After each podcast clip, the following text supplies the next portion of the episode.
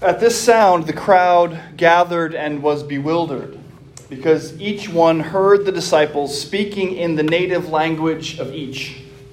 Amazed and astonished, they asked, Are not all these who are speaking Galileans?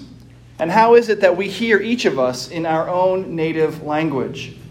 In our own languages, we hear them speaking about God's deeds of power. Please pray with me. Dear God in heaven, we ask you to join us here this morning, and we trust that you are here with us in this place. May my words be your words, and all of our thoughts your thoughts. We pray all of this in Jesus' name. Amen. Amen. Please be seated.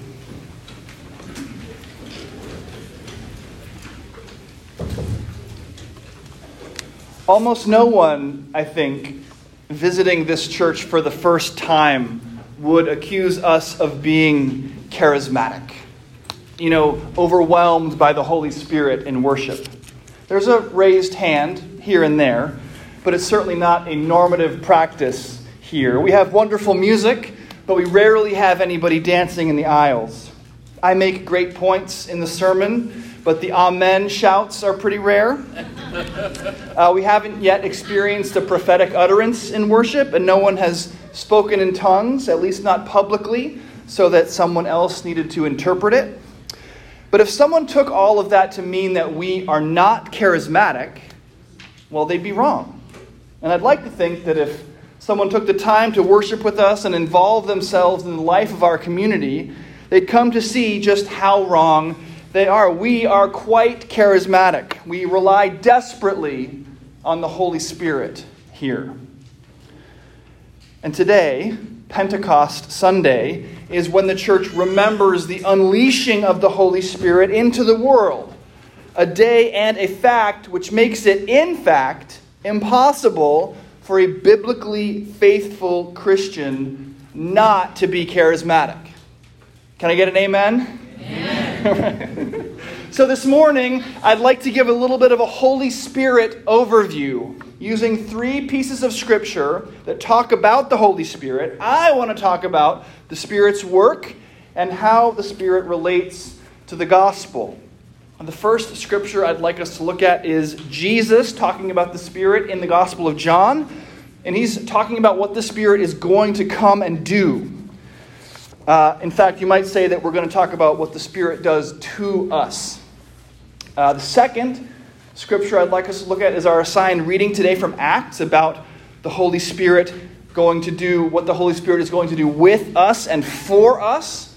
And third is a reading from Paul's second letter to the Corinthians about the Spirit's specific relationship to the good news, about what the Holy Spirit guarantees us.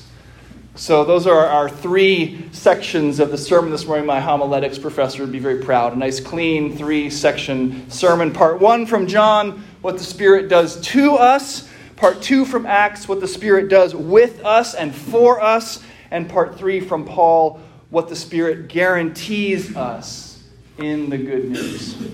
Okay, so at the very end of the Gospel of John, chapter 16, in the midst of the Last Supper, after he has washed the disciples' feet, given them the commandment to love one another, and told them that he himself is the way and the truth and the life, after all of that, Jesus refocuses the disciples' attention on the fact that his time has come.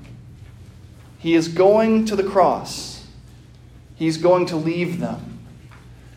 But Jesus wants to comfort them. And so here's what Jesus says. But I tell you the truth. It is for your good that I am going away. Unless I go away, the counselor, that's Jesus' name for the Holy Spirit, will not come to you. But if I go, I will send him to you. And when he comes, he will convict the world of guilt in regard to sin and righteousness and judgment. In regard to sin, because men do not believe in me in regard to righteousness, because I am going to the Father where you can see me no longer, and in regard to judgment, because the prince of this world now stands condemned. I have much more to say to you, more than you can now bear. But when He, the Spirit of truth, comes, He will guide you into all truth. He will not speak on his own, he will speak only what he hears, and he will tell you what is yet to come. He will bring glory to me, Jesus says, by taking from what is mine and making it known to you. So there's a lot going on there. Too much for me to interpret in one sermon. But what I want to focus on now is the job description that Jesus shares with his disciples for the Holy Spirit. When the Spirit comes, Jesus says, he will convict the world of guilt in regard to sin and righteousness and judgment. So the Spirit's first job, apparently, is to convict the world of guilt. There are other things, things that have to do with righteousness and judgment, and we'll get to those in a moment. For now, though, I want us to focus on the fact that the Spirit's first job is to convict us. The Spirit is to be the jury before which we offer up our lives and to render a verdict. And that verdict is guilty. And there's sort of an awful finality to that, right? The conviction comes at the end of a trial, it's over. Jesus does not say that the Holy Spirit is going to come, carefully consider all the evidence presented, and see how things turn out.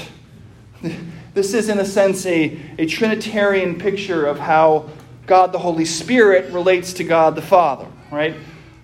God the Father, creator of heaven and earth, is the giver of the law. He is holy, and therefore his law is holy. And because his law is holy, and because we are not holy, the Spirit, the jury who will hear our case, has a simple verdict to render.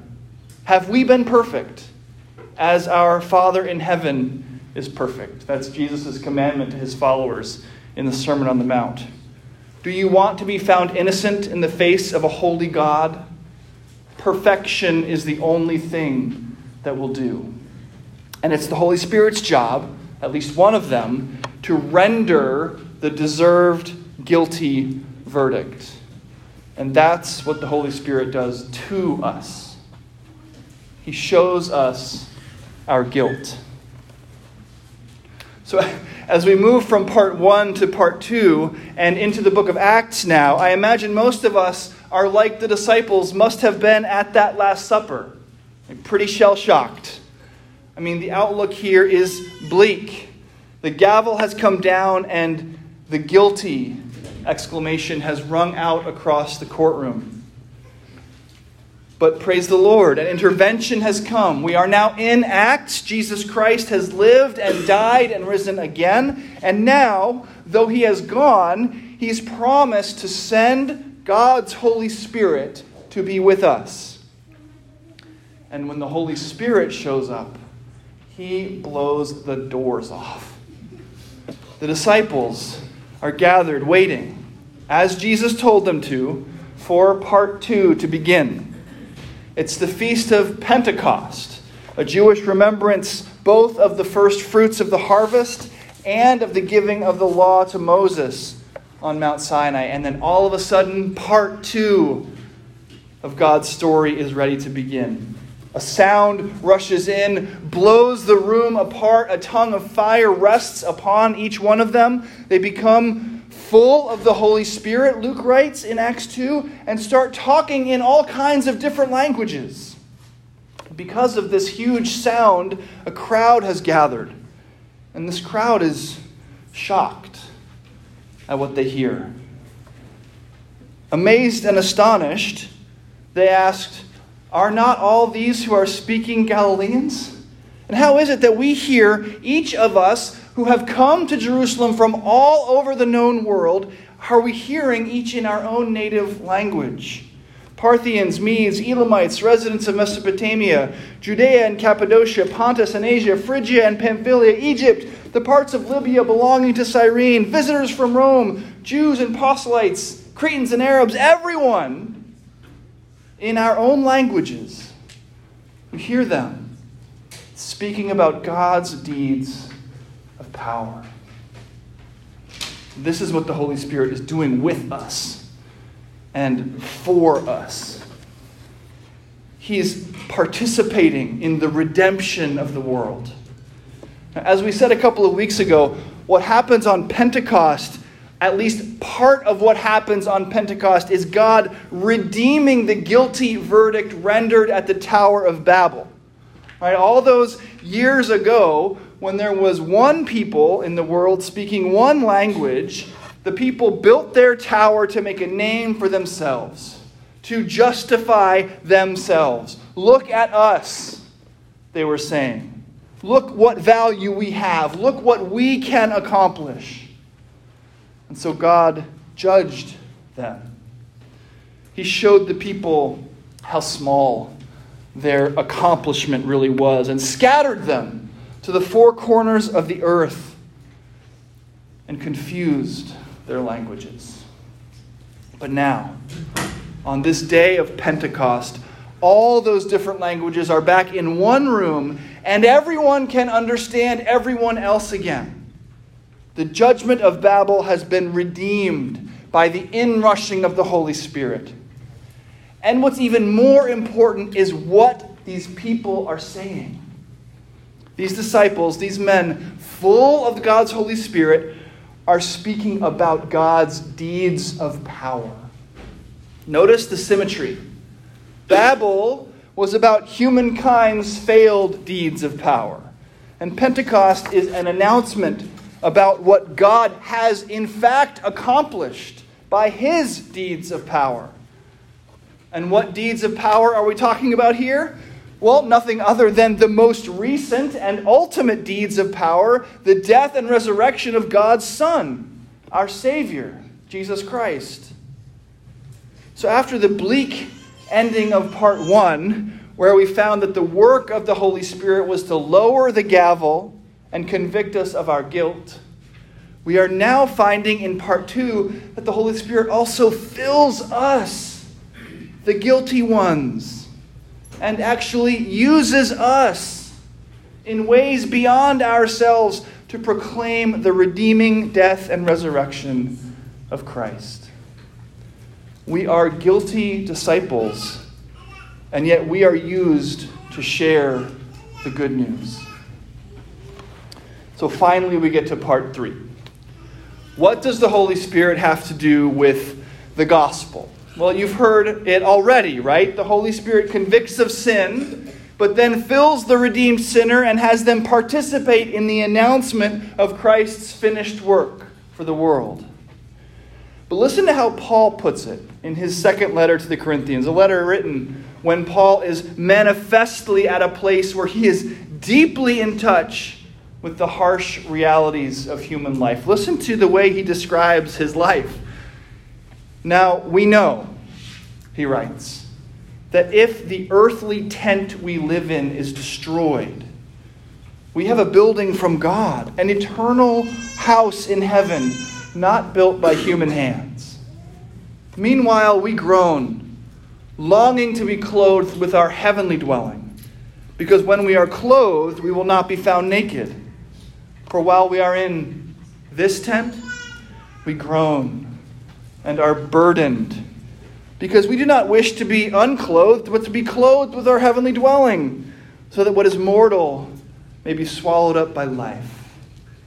Now, it is God who has made us for this very purpose, and, here it is now, and has given us the Spirit as a deposit, guaranteeing what is to come. Paul is first here acknowledging the bleakness of part one. Right? The world is under judgment, that a guilty verdict has been rendered. He says we are groaning longing to be clothed with our heavenly dwelling, because then we won't be found naked like we so often are, exposed to the world in our sin. While we are in this tent, this earthly body, we groan and are burdened because we are longing so desperately to be with our Creator in heaven. We here in this place are not home. And because of this place, because of this life, we all too often forget the promise. We forget that God is a redeemer, that he can redeem even cataclysmic things like Babel. And because we forget, we often feel scattered and alone, like no one understands us. We still feel like our sin is too profound for God to get over, for God to redeem, that it's still keeping us separated from Him. Sure, we acknowledge Jesus said that those who believe in Him will have eternal life, but that seems so hard to grasp. Can it really be true? But now here's Paul saying that the Holy Spirit has been given to us as a deposit, as a guarantee of the truth of what is to come. You know how sometimes you feel close to the Lord and sometimes you don't? How sometimes you feel loved and sometimes you don't. How sometimes you feel like everything's going to be okay, and sometimes you don't. Pentecost and the coming of the Holy Spirit preach a powerful message to those feelings. The gospel, the good news that Jesus Christ came to earth to die in the place of we, the convicted guilty, to take the verdict of that jury onto himself, is true whether you feel close to God or not. It's true whether you feel loved or not. It's true whether you feel like everything's going to be okay or not. Because remember, the Holy Spirit is here because Jesus ascended. It is an objective truth. It really happened. The Holy Spirit is here because Jesus was raised, literally, physically in his body. The empty tomb makes it possible for the Holy Spirit to dwell with us, with you. Yes, he comes to convict us of our sin, to drive us to our knees and draw that choked cry from our throats Jesus, save me. But the Spirit is also here to guarantee that that salvation has been accomplished. You feel far from God? The tomb was empty. You feel too sinful? The tomb was empty. You worry that things aren't going to be okay? The tomb was empty. The Holy Spirit is God keeping his promise to be with you even to the end of the age.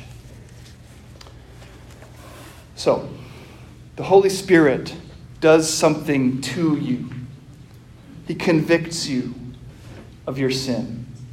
The gavel has come down, and you are guilty. But the Holy Spirit is not done with you yet. He fills you up. He is with you and for you. You are now a first person witness to the good news of Jesus Christ, a sinner saved by grace and indwelt by the Holy Spirit.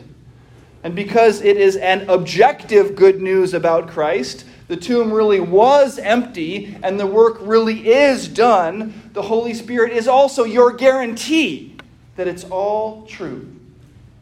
And it is true today for you. In the name of the Father, and of the Son, and of the Holy Spirit. Amen.